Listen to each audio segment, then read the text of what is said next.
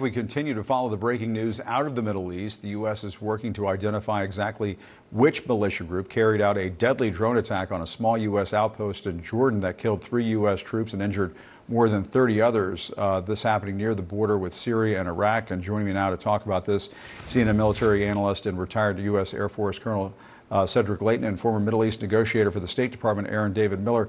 Uh, Colonel, uh, I guess let me go to you first. Your reaction to uh, this deadly attack on U.S. troops. There have been uh, these moments that we've seen over the last several weeks where these Iran backed militias have been wreaking havoc, have been a, nuisance uh, to U.S. forces in the region.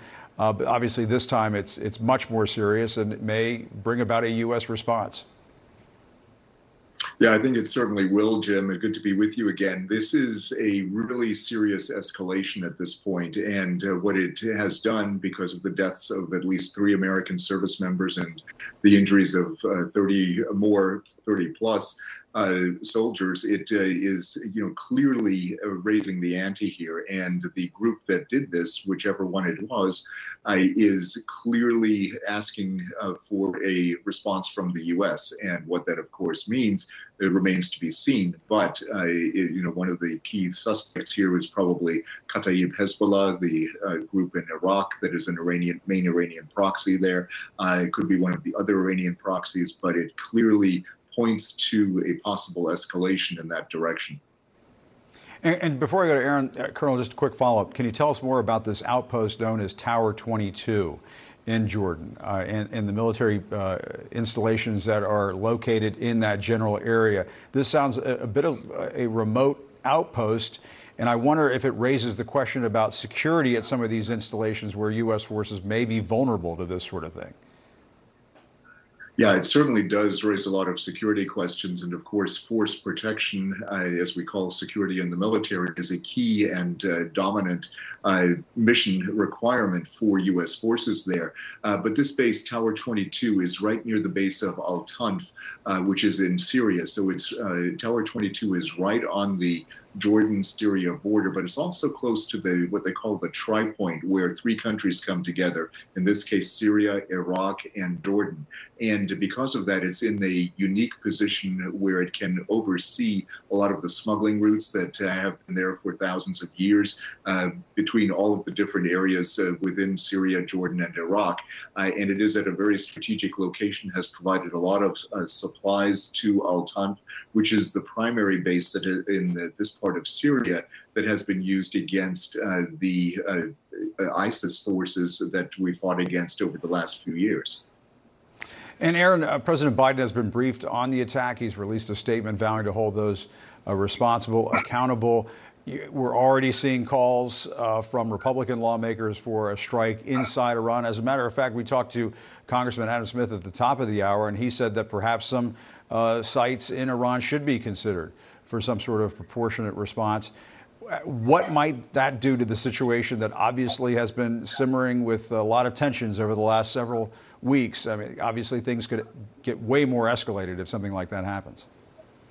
You know, whether we're on the cusp, and thanks for having me, Jim. It's great to yeah. be here, Colonel Leighton. Um, whether we're on, the, we're on the cusp of a regional war or not, I don't know. We're almost five months in. February 7th will be the fifth month of this war and and you, you're looking at controlled escalation to a large degree across the Israeli-Lebanese border, and even these these attacks against uh, American bases and and uh, troops in Iraq and Syria.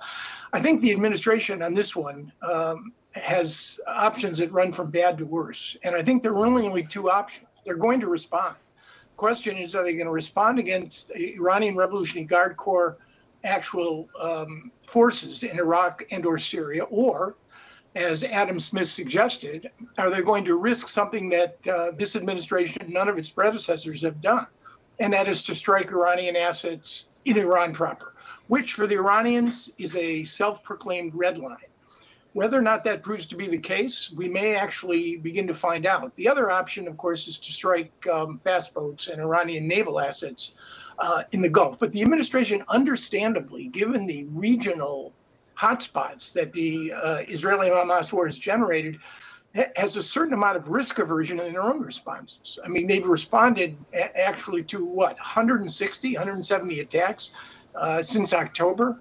Um, maybe uh, a tenth of those we've responded to. I think on this one, however, uh, you're going to see some you're going to see some fireworks, and I think um, I still think we're not. This is not going to trip uh, the U.S. and Iran into a major confrontation, but it certainly raises the stakes. Colonel, what do you think? Can the U.S. hit Iran without hitting inside Iranian territory, as as Aaron is suggesting, and perhaps strike a balance that sends a message without getting things out of control? I think it's imperative that the U.S. does that, Jim. And you know, as Aaron was pointing out, this is uh, you know there's several options here. Most of them are very bad, uh, but uh, the best option of, of a bad series of choices is going to be to hit something that is very important to the Iranians, but it is not something that is strikes at the core of the regime or at the core of some of their capabilities. But it would serve as a warning to them. Uh, so something like attacking uh, naval assets in the Persian Gulf uh, something uh, like that was kind of goes up to the line. Uh, but uh, you know they could do that, or they could uh, stick with hitting the proxies in either Iraq or Syria. But if there's a hand that is hidden, uh, that is revealed for, let's say, the contact from Tehran that that perhaps directed this attack, then they have to consider going all that way to send a message to the Iranians. And Aaron, I, while all of this is unfolding, uh, the president had sent uh, the CIA director to Europe in the hopes of reviving these hostage negotiations to get some kind of deal going between Israel and Hamas to simmer things down. Uh, I wonder, do you think the Iranians were trying to blow this up? Uh, they were trying to have an impact on, on this process. What do you think? And, and could this, um, I mean, could this get worse if we don't see a deal reached?